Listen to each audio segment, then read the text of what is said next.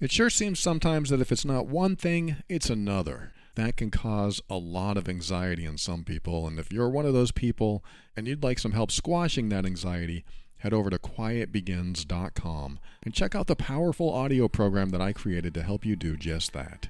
Life presents the toughest challenges. Every day you are faced with decisions that test your ability to express who you really want to be in this world. We're told to keep saying affirmations and keep thinking positively, but what do you do when that stuff doesn't work? Welcome to the Overwhelmed Brain, where you'll learn to make decisions that are right for you so that you can create the life you want now.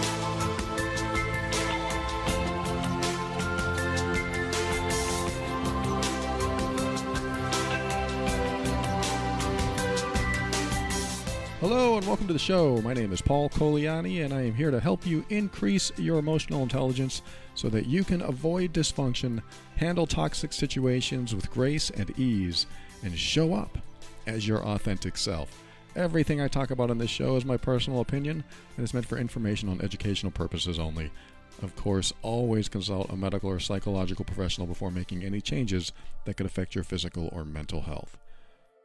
All right, if you've been listening a while, you probably know that this is a very message and email driven show. I get a lot of messages from people. They write to me and they ask me questions, and I do my best to answer those questions. And uh, some of their challenges are really hard. They're really hard to deal with. Um, and my heart goes out to every one of you that is dealing with any type of struggle or challenge we all experience suffering and pain of some sort, and in different levels of intensity and different frequency. Some of us deal with it daily, some of us hourly, and then some of us have to deal with it during the holidays, like dysfunction and toxic family and stuff like that. But there's always something that happens in life that needs some sort of um, solution or resolution. And, uh, you know, that's why this show continues. I've been doing this almost eight years now, and I'm going to continue doing it as long as I can and as long as I can come up with some steps to help you out of these challenges. As long as I'm continuing to help you, then this show will continue to go. Otherwise, what's the point? You have a show like this, and if it doesn't help anyone, then no one's going to listen. And at this point, this is when the new listeners go, when does the content start? so if you're a new listener, thank you for joining me. I do have a large library of episodes to listen to starting in 2013 until now over at theoverwhelmedbrain.com. I also have another podcast called Love and Abuse. It is for people that have relationships with other people who they find toxic or difficult to relate to. I call it the show about poisonous behavior and toxic communication or is it poisonous communication and toxic behavior? It's one of those, but they're both valid and they both apply. That show is especially useful for people that are in relationships where they can't figure out what's going wrong or why it's so hard or why they leave every interaction feeling bad. That's over at loveandabuse.com. So now that I get that out of the way, I don't do that every episode, but I wanted to kind of mention that in case you're tuning in for the first time. And sometimes it's a good reminder for anyone that listens to remind you that I have that other stuff going on as well. But like I said, this is basically an email driven show. Sometimes I come up with topics on my own. Sometimes I talk about things that I know will be relevant to a lot of people out there. But um, let me get to today's first message, which is something akin to, I would say, codependency. And I, I say this about this person who wrote not because I think there's anything wrong with them or they're toxic in any way or they're dysfunctional, even though I see codependency as a dysfunction. Um, but dysfunction, it, it, can be seen as a, a nasty word, and I don't want it to be. I'm dysfunctional. I think a lot of us are dysfunctional in many ways. It's just that there are certain areas of our life that we are less functional than we are functional. I'm pretty good at confronting people and honoring my boundaries, but there are areas of that that I probably still need more work in. So I would call those areas less than functional or dysfunctional. Dysfunctional does typically take on the role of something more major instead of minor things. But dysfunction in the case that I'm talking about today with codependency is uh, someone who likes to either rescue, fix, or people please. That's the typical dysfunction that I usually see come across in my emails is the rescuer, the fixer, and the people pleaser. All three of these are extremely useful and helpful and dysfunctional. I say that because I used to be, uh, let's see, I was the people pleaser, uh, I was the rescuer, and I was the fixer. I was all three. So I'm being transparent with you. I was all three of these for most of my life. And I had to grow out of those, heal out of those conditions uh, or dysfunctions in order to find compassion for myself enough so that I would start saying no to people. And when you start saying no to people, you're basically saying yes to yourself. When you say yes to yourself, you start accessing more self compassion, more self care, more self love, so that you will have the energy to be somebody's rescuer or fixer or even a people pleaser. You need to create that energy so you have it in abundance so that when somebody does need your help and you want to offer it, it doesn't become an emotional drain on you. It actually energizes you instead.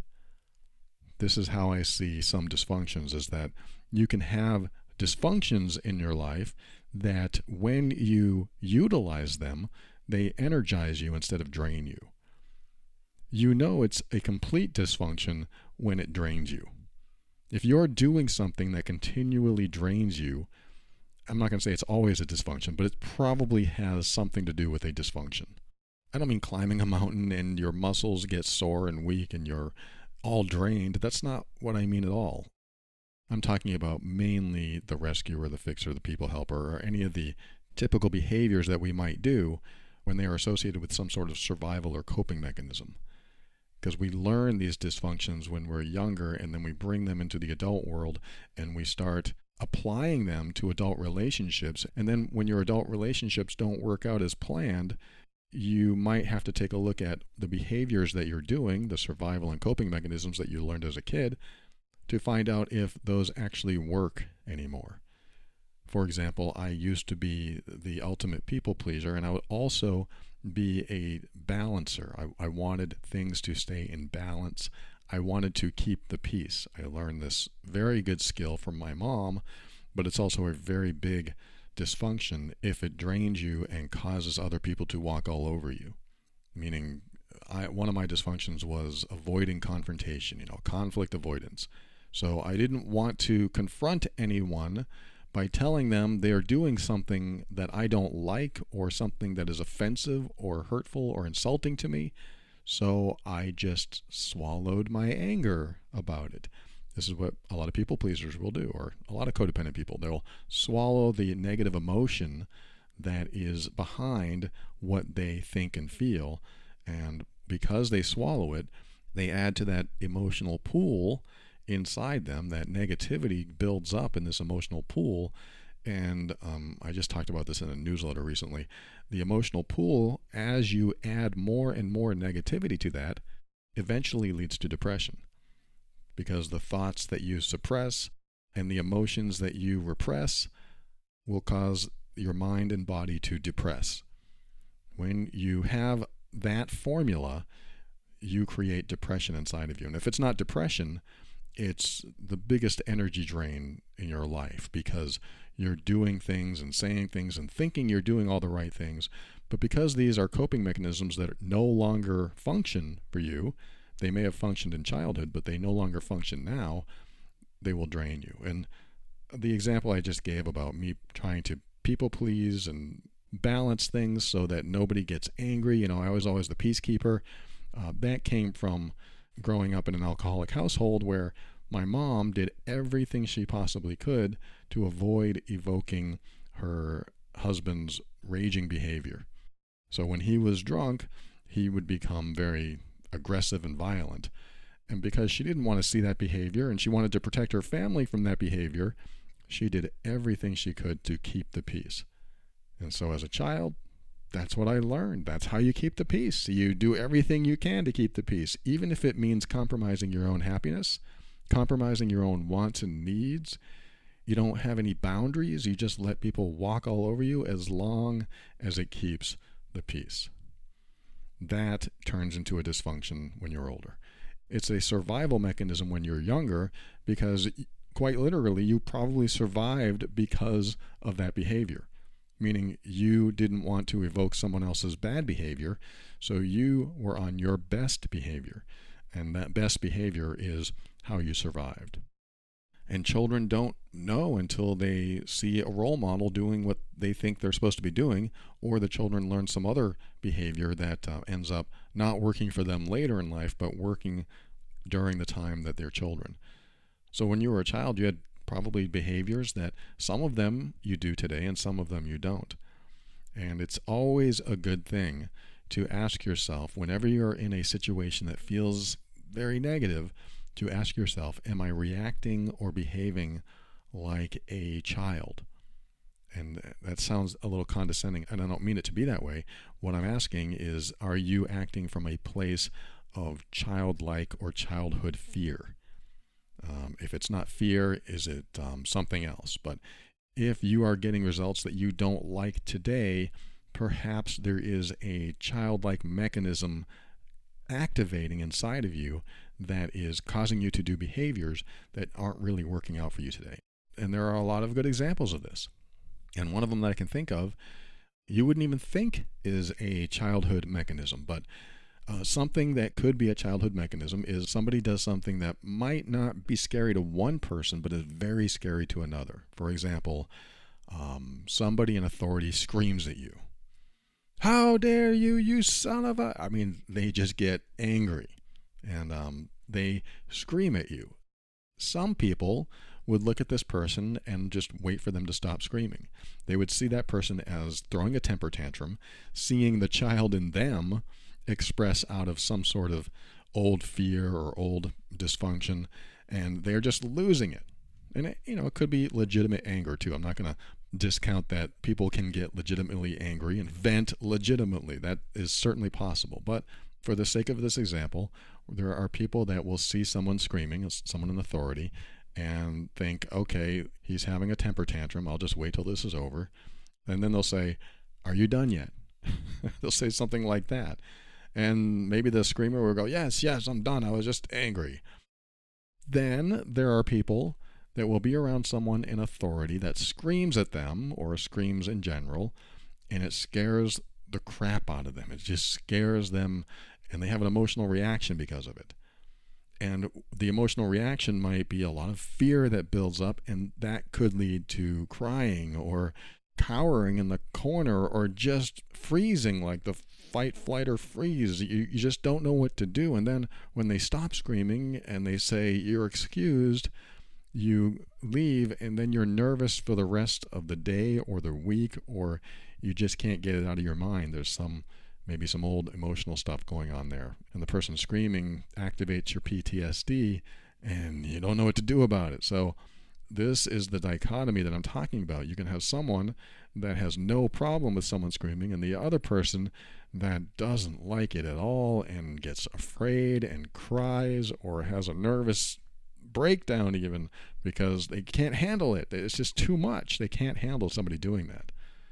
So the reason I laid out those two scenarios is because you can ask yourself when you're in that situation if you had a negative response to that person venting or screaming or whatever can you relate it to a response you had when you were a child? You know, I used to be afraid of people raising their voice, or especially when they're drunk, when they raise their voice and they're drunk. My childlike response would be to run and hide and just stay away. So that is in there, but as an adult, I'm not necessarily going to run and hide. But what I am going to do is what I learned to do from my mom in childhood, which is become the people pleaser and the neutralizer and the balancer and try to keep the peace. And this could actually keep the peace because I've done this before as a child. And sometimes these dysfunctions are very helpful, resourceful tools that you can use today. And that's what I was referring to earlier is that your dysfunctions can be very useful and can be very powerful and can work for you. And when they work, they can usually get you through a bad situation. Um, and they can do a lot of other things too. The trick is to discern when you use some sort of dysfunction or some sort of behavior that you learned in childhood. Is it a dysfunction today or is it a resource? Is it something useful? Some of the behaviors they're using today might actually be dysfunctions and not helpful and will cause them more harm than good.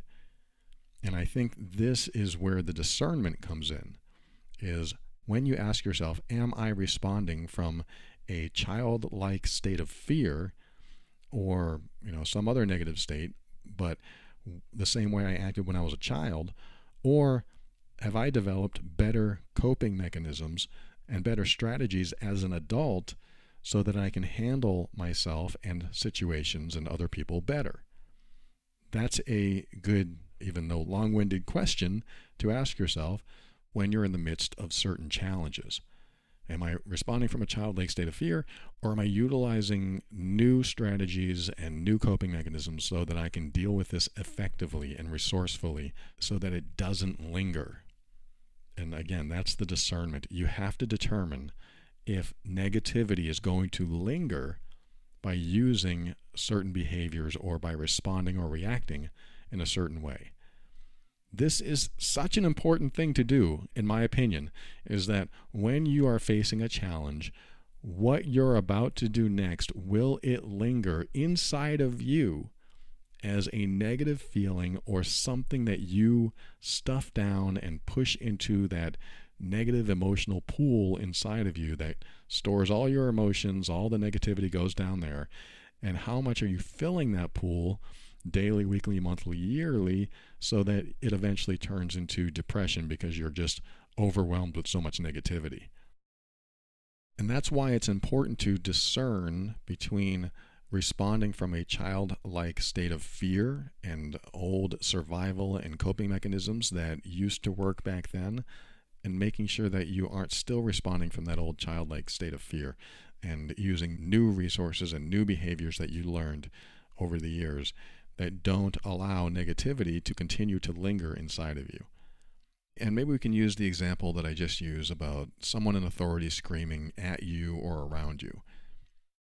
When you check in with yourself, are you feeling fear? Are you feeling sadness? Are you feeling negativity at all?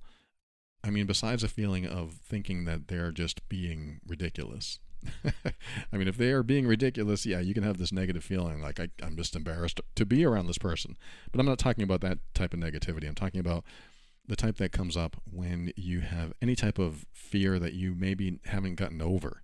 You know, something you've been carrying around a long time. Like anyone that screams around you, uh, you feel this uh, fear. That is the kind of fear that lingers over and over again because of the response you might give in a situation like that. You know, that could mean when they're screaming, you choose not to see that as a threat. And I know it's easy for me to say don't choose to see it as a threat, and it might be hard to do, but let me just talk you through, through this example. Let's just say that you thought to yourself, okay, he or she is screaming. It's not a threat. I'll just wait till they're done. Let's just say you could do that if you were having trouble dealing with somebody screaming before. Okay, I'll just wait till they're done. And then they finish, and then you just go on to the next thing. Okay, or you know, did you get out of your system? Are you good? And they go, yes, yes, I'm I'm good. And then by doing that, you don't hold on to any of the fears because you just made a choice not to be afraid in that moment. Again, it's easier to say than do, but I'm just using this as an example. But what I'm saying is that you have a different response in that moment, which changes future moments. So the next person that yells, you will have built a new resource that tells you, ah, when I wait for them to stop yelling instead of being afraid that they're going to hurt me or anything, and when they're done yelling and they don't hurt me, I have a new resource. I have a new strategy. I don't have to go into that safe place in my mind and wait for it to all be over and then decompress for the next four days because I went through this trauma.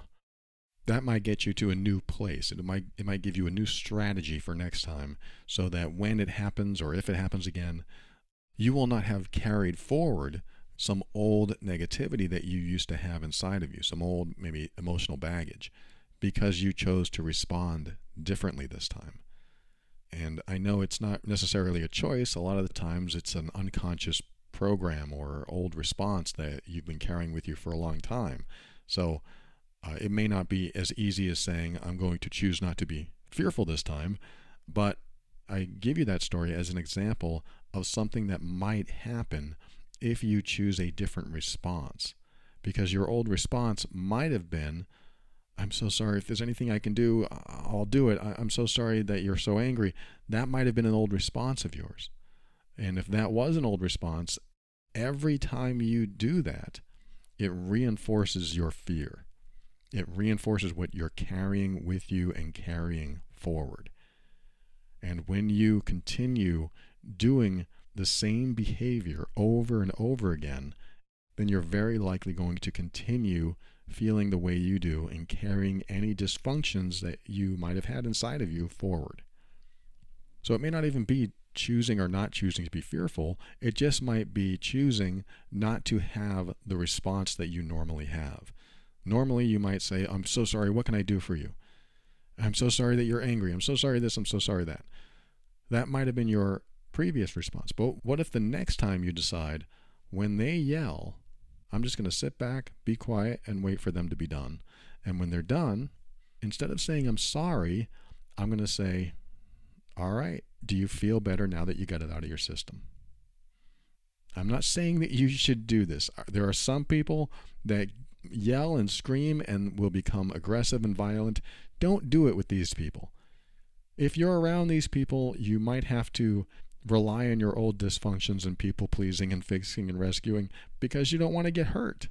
You know, I totally understand that. This this is where dysfunction comes in is when you're around toxic people and they're doing things that might be harmful to you or really are harmful to you.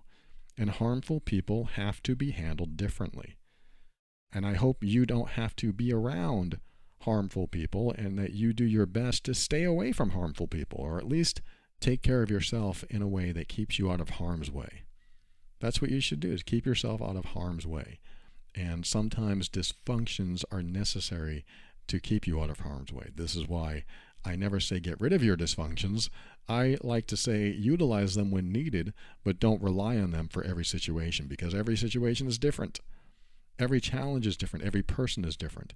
And if you had, like me, I had an alcoholic step parent that was very violent when they were drunk, I generalized that into anyone that drinks is going to be scary and violent. I did that for a while until I realized that's not true.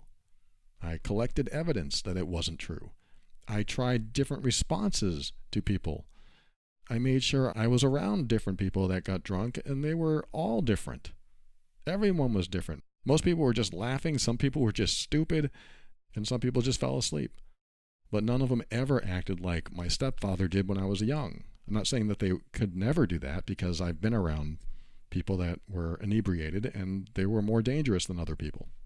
But the point is, we have to be careful what we generalize and be careful to think that the people that we dealt with when we were younger are going to be around when we're older, unless they are. I mean, those might still be the same people in your life, but everyone else may not warrant the, the responses or reactions that we have.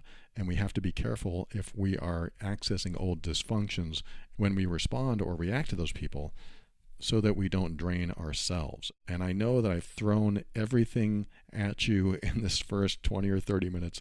I realize I went in a few different directions, but I want to really come back and wrap this up and talk about the message that I received and how it could be a dysfunctional response that this person's having that keeps her situation going. And most of us know this as enablement. When we respond from a dysfunctional place to a dysfunctional person or a toxic person, we often do something called enable. We enable their behavior by continuing to respond or react from a dysfunctional place.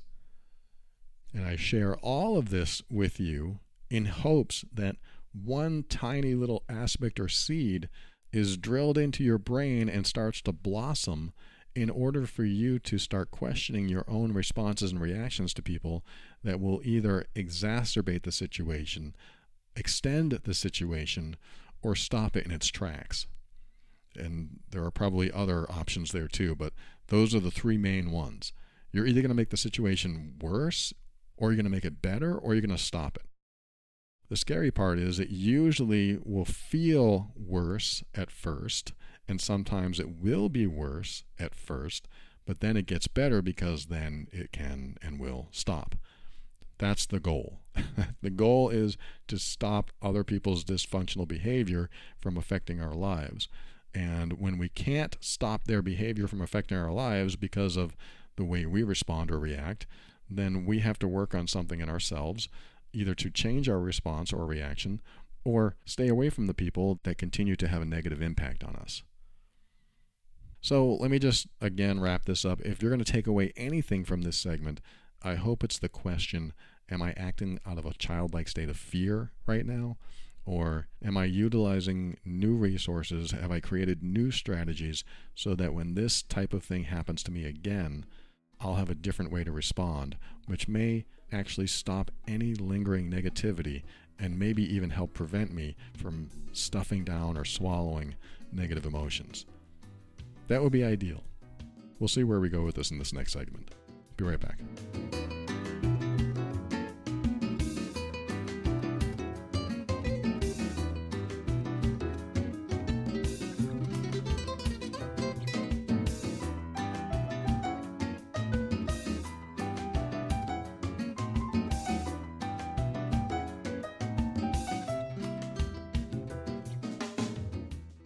I get a lot of requests for coaching for one on one, and it's just something I haven't done in a while. I, am not doing it anymore. I mean, I was doing it for many, many years, and um, I had to stop doing it. I just ran out of time. So I've been having to say no to people. I, I, I just don't do it anymore. And when I started saying no, conveniently, BetterHelp started sponsoring the show.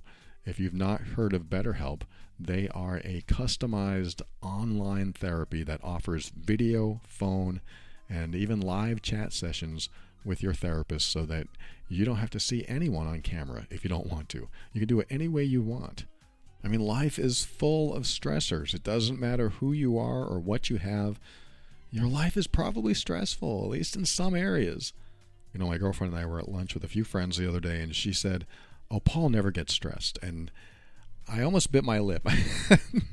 I can't say that I never get stressed. I know, yes, she sees me as this calm, balanced, patient guy, but I get stressed just like anyone else. I've just developed better coping mechanisms and better ways to deal with it fast. So I do have an advantage there. But, you know, it took me a long time. It took me a lot of years, decades of healing and learning and growing through all my stuff, facing my past, facing my fears, and just experimenting like heck.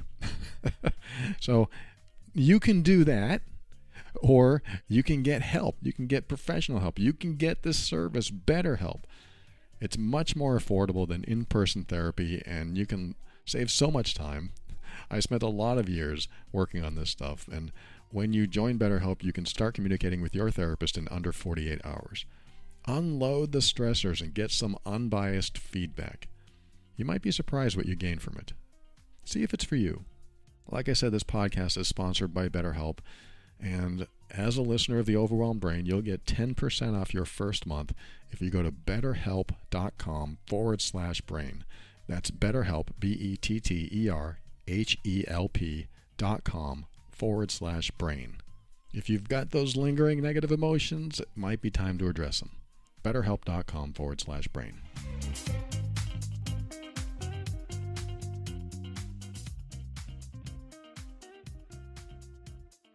Welcome back.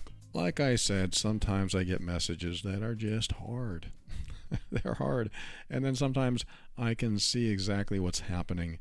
And sometimes it involves someone that might be responding or reacting to a situation that if they change that response, it could change the situation. Now, I'm going to give you this little caveat before I read this email.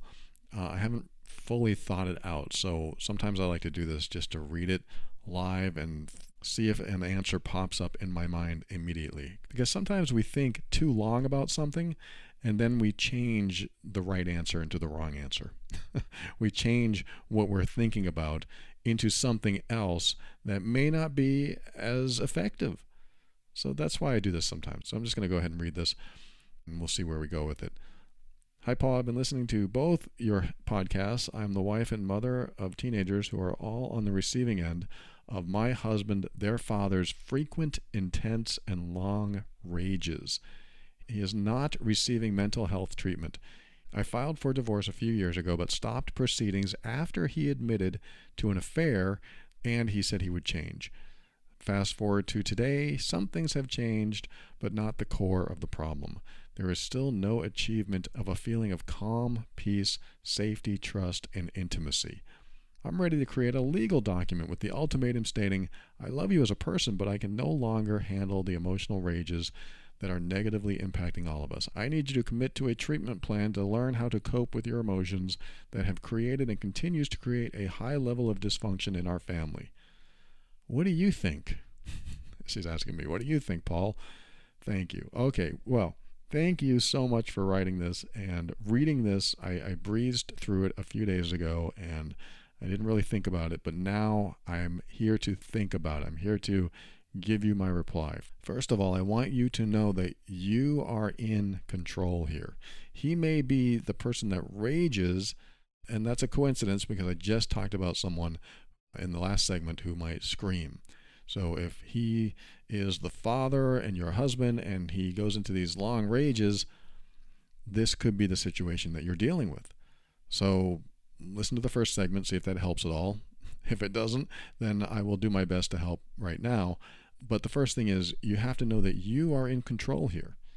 You have already caught him doing something that he said he apologized for, and now he said he would change. And a few years goes by, and the core of the problem, like you said, hasn't changed. And you are not feeling calm, peace, safety, trust, and intimacy. I don't know if creating a legal document, I don't know if you were serious about that, but I don't know if creating a legal document is going to do anything because what is the accountability? And I don't even know if you're serious or not because I've never never heard somebody doing this creating a legal document in their own marriage or whatever to prevent someone from behaving a certain way.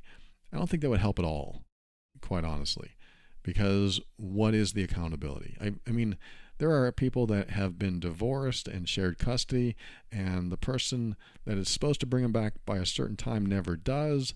Now they have to enforce their custody agreement, and sometimes that's difficult because they bring their kids back like a half an hour later every time, and it's not bad enough to apply the accountability, but it's bad enough to show that the other person keeps pushing the boundaries. So even when you're divorced, the legal agreements are very difficult to enforce unless it is a like um I think it's a protective order where you're not allowed to be within so many feet of someone. That kind of legal document or order is usually enforceable and there's a lot of accountability for that because the person will end up in jail. But what's the accountability here? There's probably not any accountability because even if there was, is it going to be enough of a loss for him to make the change? Because it sounds like this person maybe changed some of his behaviors, but not all of them. And it's possible that he does need the mental help that you say he's not getting, and therefore a legal document is not mental help. It is not going to do the same thing as a mental health professional would.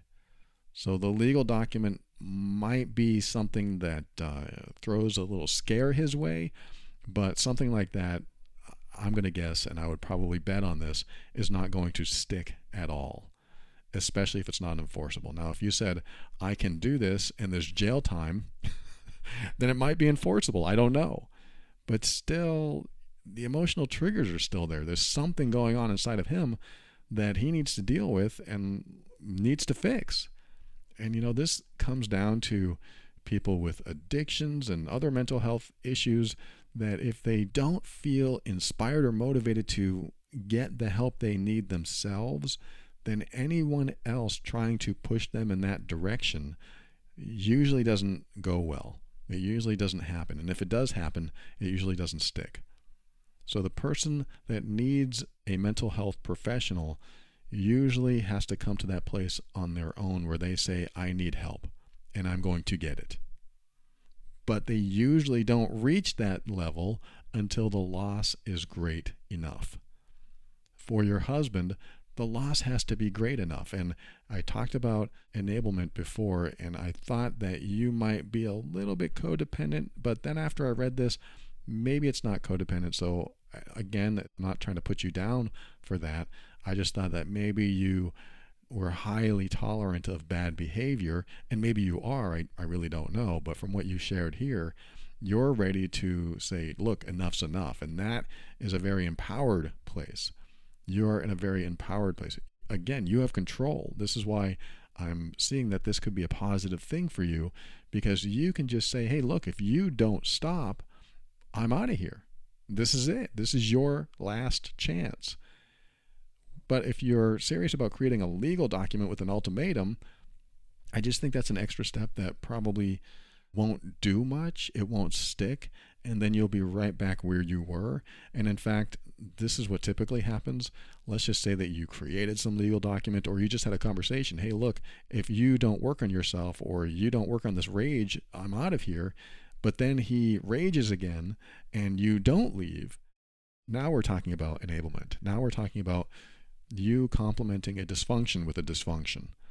And that's what I mean by enabling is that when you do something that allows a dysfunction to continue, even if your goal is to stop that dysfunction. And I'm talking about his dysfunction. So his toxic behavior, his raging, or whatever else he's doing in the family clearly needs to stop, or the family will fall apart.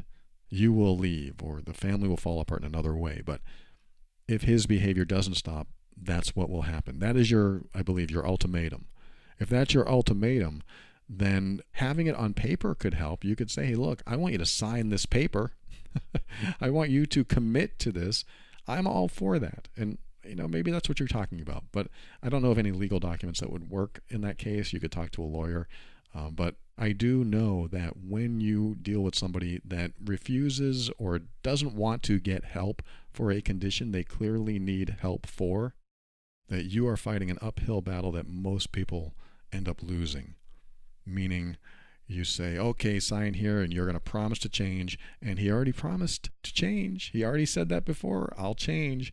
And here you are saying, okay, if you don't change this time, then this is going to happen. Here's my ultimatum. And you didn't tell me what your ultimatum was, but let's just say that I'm out of here. This is my ultimatum. I'm out of here if you don't change. Since he's already said he would change and there's been no accountability for that, if you go through with this ultimatum and he doesn't change again, or he's okay for a few weeks or months, and then he goes back to the way he was, and then you don't apply the accountability, what's going to happen is that the behavior will continue. And that's all I mean by enabling. When you don't apply accountability, you instead enable. Not in all cases, but in this case, this is what I would see.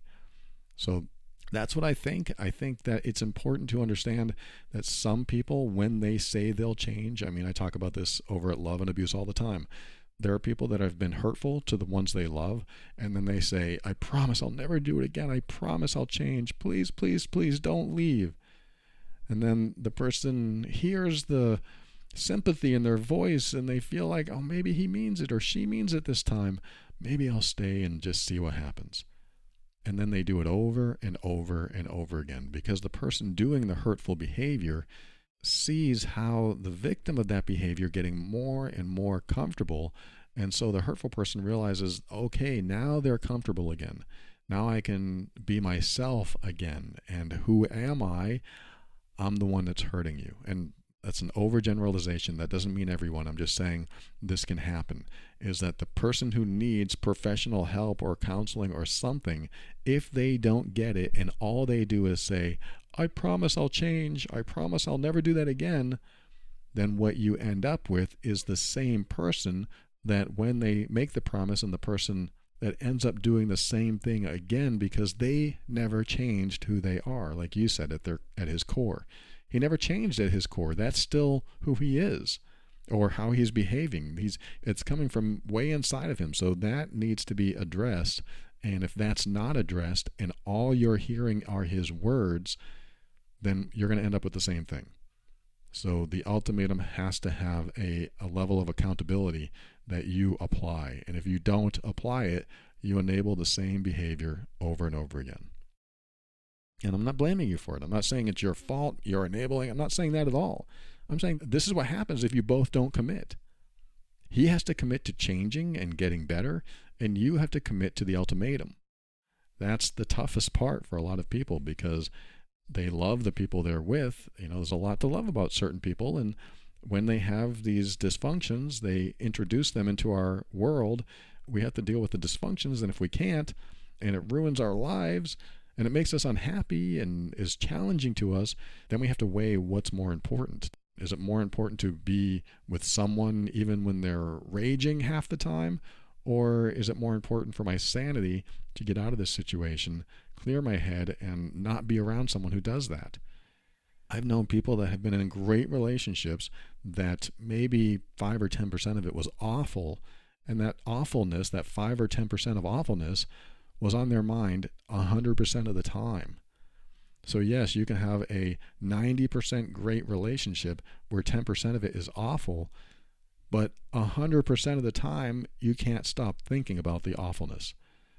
And some people can't do it. I know I wouldn't be able to do it.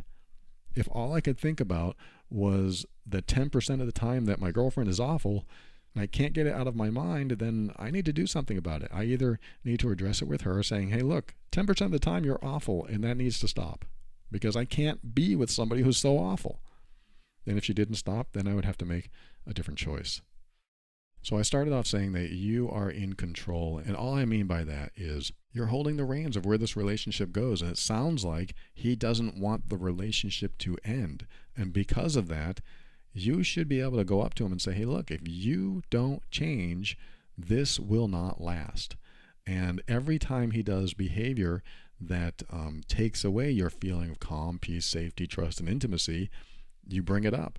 Hey, what you just did makes me feel less secure around you, makes me trust you less. What you just did just now. And if he is willing to say, you know, you're right, I'm sorry, I got to work on that, you're right, and thank you for calling that out. If he said something like that, great. Now you have somebody you can work with. You have somebody that is willing to be called out and be vulnerable and work through it with you. But if he's not responding that way and he's just still being negative and being hard to be around, then you might have to take some more drastic measures. So you asked me what I thought. That's what I think. I don't know if it's helpful or not, but I do hope that um, your situation improves in some way. And just remember, you don't deserve bad behavior. When you're trying to make things work and the other person isn't, then you don't deserve that bad behavior. And sometimes people need to be told that I don't deserve to be treated like this. Stop treating me like this. That's it. That's enough. You know, I started talking about fixers and rescuers and people pleasers, all three of those are the person I used to be.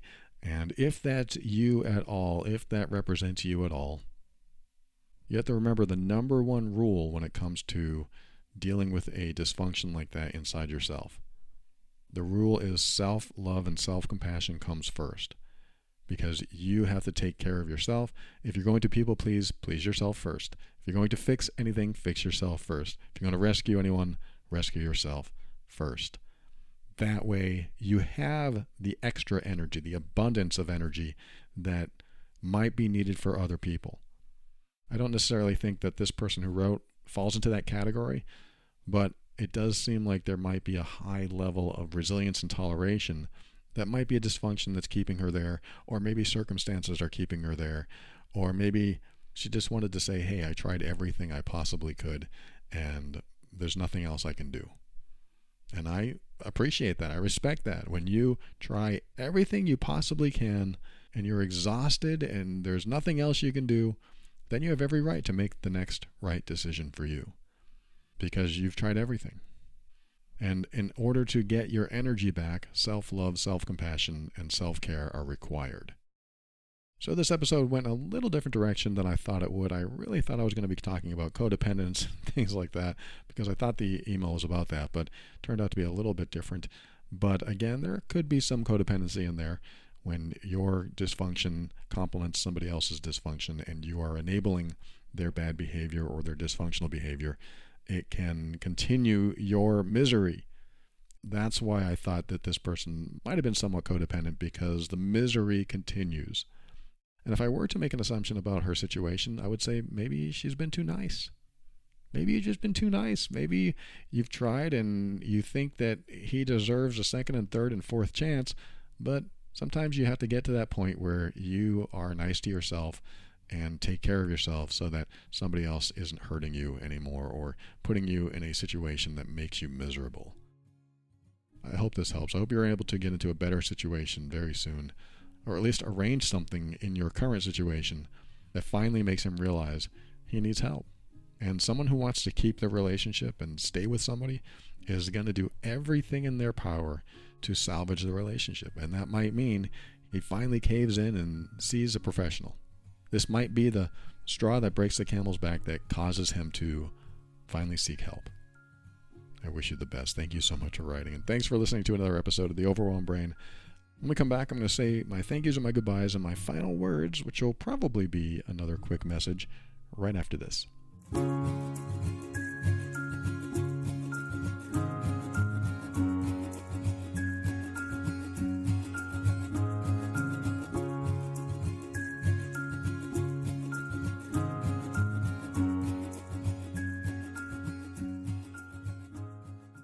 Thank you for listening to another episode of The Overwhelmed Brain. I want to thank today's sponsor, BetterHelp. Go to betterhelp.com forward slash brain. That's BetterHelp, B E T T E R H E L P dot com forward slash brain. And I want to thank all the financial donors of this show, anyone that has joined the patron program or has given a one time or many time donation. You are all on my list. I am so grateful for you, and I read different names every week just to thank you publicly, like Fuang and Andrea and Adriana, Julia, Anna, Monica, Larita, Leela, Walter, Christy, Veronica, Lucy, Holly. I have to go really fast. Vanessa, Linda, Deborah, Chelsea, Allison. Oh, Allison's new. I like to stop on anyone that joined and say thank you so much, Allison. I am grateful for your support. Maud, Brian, Ron, Samaya, Anna, Kim, Donald. Donald, you're back. I remember you, Donald. Good to see you again. Thank you so much for your support everyone on that list and everyone else that I haven't named that I'll probably name another week.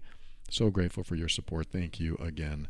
If you value this show and you'd like to give back, visit moretob.com and you can choose to give a single donation or a monthly. And if you're a monthly contributor in the patron program, I give back. I have about 100 private episodes in there. I have worksheets and a video archive. Check it out over at moretob.com. I also mentioned love and abuse. If you're dealing with some sort of emotionally abusive relationship or manipulation or control, or you find that it's just very difficult to interact with the person in your life, head over to loveandabuse.com. That's my other podcast. I think that'll be very helpful. And if you find yourself as the difficult person, if you are realizing, hey, I need to work on myself because I am a difficult person, I'm toxic, I'm hurting someone I love, then I've created a program called healedbeing.com. The first few lessons are free, so check that out. You don't have to give a credit card or anything like that. Just go to healedbeing.com and put in your email address and your first name, and you're good to go, and you'll get some powerful lessons right away. I hope that's helpful. And finally, thanks to Kevin MacLeod of Incompetech.com for some of the music transitions in The Overwhelmed Brain. All right, and like I said, I want to read you one final message. It's another situation that is quite toxic and uh, probably very hard to deal with. Hey, Paul, I wanted to check with you to see if you had any particular episodes that focus on feeling used or red flags from a roommate that is a friend. I'm not sure I feel this way, but I just wanted to see if you had anything out there that may be specific to this. My friend has toxic patterns and repeated behaviors of getting kicked out, and we don't want to kick her out, but I know eventually she will need a deadline, boundaries. We wanted to help her out, but it's causing some friction in my marriage. She's a high functioning alcoholic, and I've addressed some of these issues a couple times. I'm concerned because some things have happened, and I don't want this to be around the children, yet my husband and I don't want to just kick her out. She's a friend and she doesn't have a job. She also suffers from anxiety and depression, so I feel if, as if I've hurt her feelings with some truths about alcohol and finances. She said it might take her about three months to get established, but um, our, my husband and I are not going to do the three months, so I told her that directly. We initially agreed to two weeks, but then it has grown beyond that. We're worried about her because she's starting to drink a little bit more and get a little bit comfortable. My husband has been feeling the red flags and he's concerned about tearing apart our marriage. We're worried about finances, and my husband can't provide for her and her son forever, or even for months, as that's not what we agreed to. I feel like in some ways I didn't know her in full since she has never lived with me before. I was always on the outside helping emotionally and only a couple times financially, but you know, we didn't live together, so I didn't recognize that she had all these patterns that she's had with others before. She said she's been homeless and kicked out so many times, and now it makes me wonder why. She doesn't keep friends or forgive easy either, and she just lets friends go as a defense mechanism. Okay, I want to thank you for writing this. And yeah, that's a difficult situation when you let somebody live with you and it was supposed to be two weeks and it turns into months. That's a challenge. I mean, I've done this in the past with a friend and uh, it was easy because our friend was understanding, but I could tell it was getting a little uncomfortable for us because we didn't have our privacy and there was always somebody else in the house. And good person, didn't cause any trouble, but it's just another person in the house. And so when you have another person in the house, unless they are a productive person and they're cleaning all the time and they're uh, going shopping and they're bringing home income, it's a different story. And from what it sounds like you're dealing with, is that, yeah, it probably does feel like you're being used. And a couple things that you said, let me address. Um, when you mention the alcohol or the finances, I have a feeling she's probably heard all that before, and she might even categorize you as one of those people. Like, you know, no one loves me, no one cares about me, no one understands me, and they always say the same thing. It's always about my money or my drinking. And so when you have somebody like that, a friend of yours, or especially in this case, a roommate, and you're trying to make them understand, they've probably heard it before. Not that what you said was bad or wrong, but what you said may create a resistance in their mind. And it may make them not want to be around you or not like you. Again, I'm not saying what you said is wrong. It's just that when you mention things that people have a problem with and they know they have a problem with them, then all they're hearing is a lack of support that's tough for me to say because I know you support her. You're supporting her. She, she's in your home. But what they hear and what they turn it into can be interpreted as a lack of support. Oh, you don't you don't know me, you don't care about me, you don't understand me, you don't understand what I'm dealing with, the challenges. So it kind of can make them resistant. So I'm not saying that it's a necessarily a problem that you said those things, but I just think it's sometimes a waste of time. And I'm not saying an intervention is not a good idea. Maybe it is, but I don't know enough about that to tell you that's a good idea. But I do know that when you address problems that people know they have and they've been working on for years and years and years, it, it's usually pointless to say, hey, you have this problem. Because they know it and they've dealt with it. And now you're one of the other people that are always saying that they have a problem. So I would probably avoid all conversations about alcohol, finances, or anything like that unless it's very specific to what's happening for example, um, if she steals alcohol from your bar, you know, or from your pantry or wherever you keep it, and you notice it's gone. Yes, it's about alcohol, but it's really about stealing. So now you can say, hey, look, there's a bottle of vodka missing, and we know you took it. So that's wrong. What do you have to say for yourself? You know, something like that. But you don't say, hey, because you were drunk, you stole that bottle of vodka. There's a difference here. You don't mention the reason they stole it. You just mention the behavior or what you really have a problem with. I mean, you might have a problem that she's drunk, like you said. You don't want the children to be around her behavior when she's drunk. So that might be an issue that you have to bring up. Hey, what you did the other day was dangerous to the kids, and I can't have you doing that again. I'm still not saying it's about the alcohol, but you know, you might have to say you were drunk and it was a problem and the kids were in danger. You can't do that ever again. And if you do, you're out of here. That might be your ultimatum. Talking about ultimatums, that might be what you have to do. But for the most part, I look at resultant behaviors and not what created those behaviors when it comes to someone you're trying to I don't want to say guide, but you are. You're trying to guide this person to do the right thing. So her alcoholism might be creating all this behavior. But it's more important to cite the specific behaviors that if you can leave the word alcohol out of it, she actually might hear it. So I hope that makes sense about what I'm talking about with the alcohol. Like if um if she truly is an alcoholic and all you do is say, "Hey, your alcohol is causing this and your alcohol is causing that," she might already feel helpless to that and she might already feel like she can't do anything about that. So it might be again pointless to say anything about it. But if you said when you did this the other day, it was a bad thing and we can't have you do that without mentioning alcohol, it might come across. It might be her hearing it because you're not saying the word alcohol.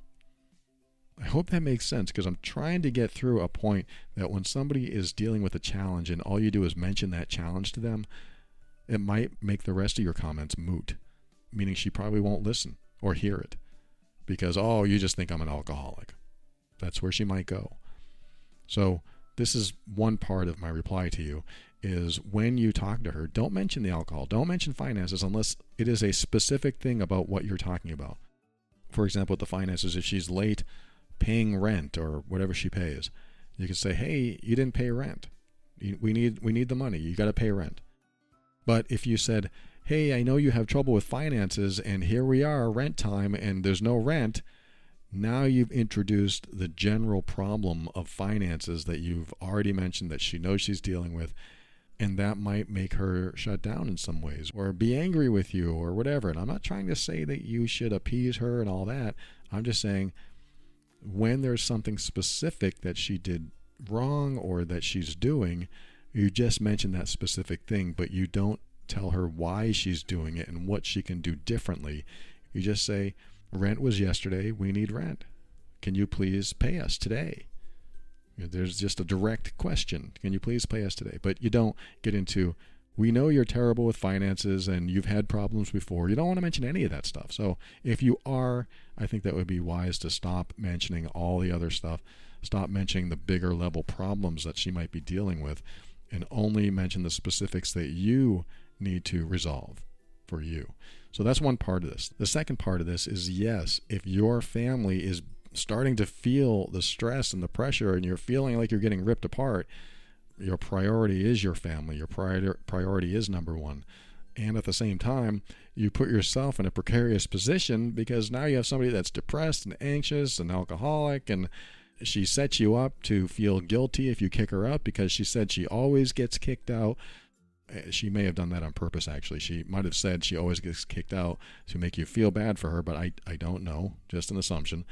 But here you are with somebody that has these conditions, and now what do you do? So, this is my approach. If this were me, if I were you, if I were in your position, what I would do is make one of you the rule maker and the person that talks to her.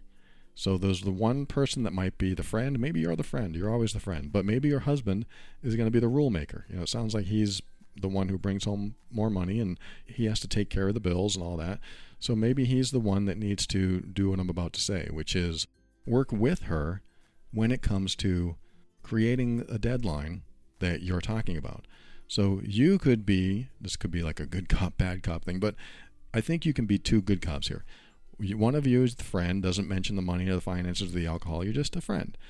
The other person, let's just say your husband, goes to her and says, All right, you know, you've been here for a few weeks, so I want to make sure that we're all on the same page and let's make a date on when we can get you a place. You know, what can we do to help you find a place? What can we do to help you find a job? Because, you know, make up a date. We want to do this by either September 30th or October 1st, somewhere around there, but let's make a date together. What do you think would be a good date to plan on here? Because once we know the date, then we know how much time we have to work with to help you get established. And that's exactly what we want to do. We want to help you get established. We want to make sure that you're in a good place. We want this to work for you. Let's figure this out together. So, what I'm doing here is I'm telling your husband, or if you're the person that does this, not to get angry, not to, you know, demand that she does anything wrong. Just be her friend. This is the friend that is going to help her get things done. That doesn't mean you do all the work for her and pay her bills or anything like that, but you work on the deadline together so that everyone's clear. And just like I started saying, hey, I just want to make sure we're all on the same page.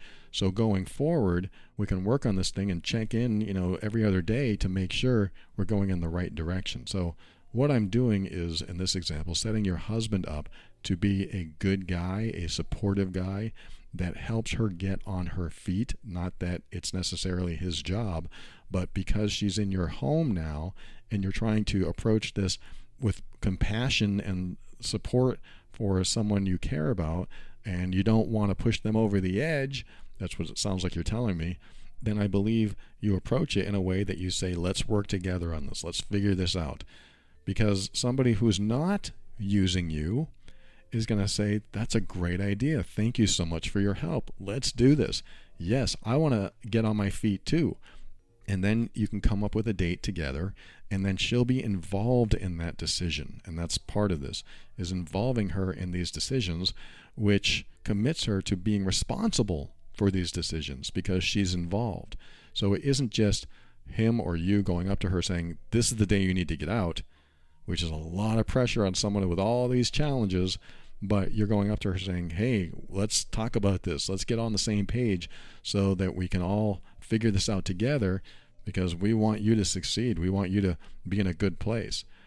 Now, if she starts saying, oh yeah but you know i'm not going to be ready by then and i'm not going to have the money by then and if she starts making all these excuses instead of saying i need to do everything i can to stop being a burden on you guys i mean if you don't hear any type of that kind of energy then yes no wonder she keeps getting kicked out and you are probably being used and you might have to say hey we want to help you but you got to help us too because i want you to succeed and I know you don't want us to think that you're taking advantage of us. You're not that type of person. You might even have to set her up like that, saying, You're not that type of person. I know you. This isn't you.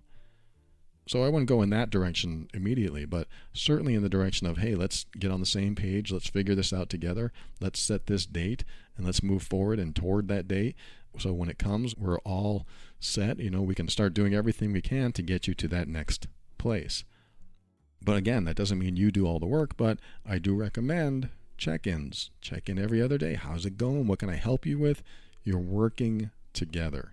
It's like nudging an employee to do better by being there to help them succeed. You want to try to set her up to succeed, not fail. And this is tough because she should do this on her own. But if she does have all these challenges, when you took her on, you took on all her challenges as well she brought those challenges into your household, which is a lesson for everyone. when somebody is in a very challenging situation, when they come into your household, you're bringing all those challenges into your household. And that doesn't always go well. I'm not saying you shouldn't help people, I'm just saying it doesn't always go well. And sometimes people do need help and they can get back on their feet because of your help. And sometimes it's, it's difficult. Sometimes there are issues and I'm just going to say this usually when somebody is an alcoholic, and I mean sort of an out of control alcoholic, not a high function alcoholic. And sometimes when there's alcohol involved, it makes the situation harder because the addict may not be able to control their consumption of alcohol, which can create uh, an issue in the household. I won't say that about every alcoholic because there are definitely people that control their drinking, but they're probably not alcoholics. The people that really can't control their drinking or can't control the, the amount they drink might be more difficult to deal with. So I'm trying to say that as nicely as I can because there are people that drink that aren't problems and don't have that kind of issue. So, anyway, I hope this has been helpful. Thank you so much for sharing that.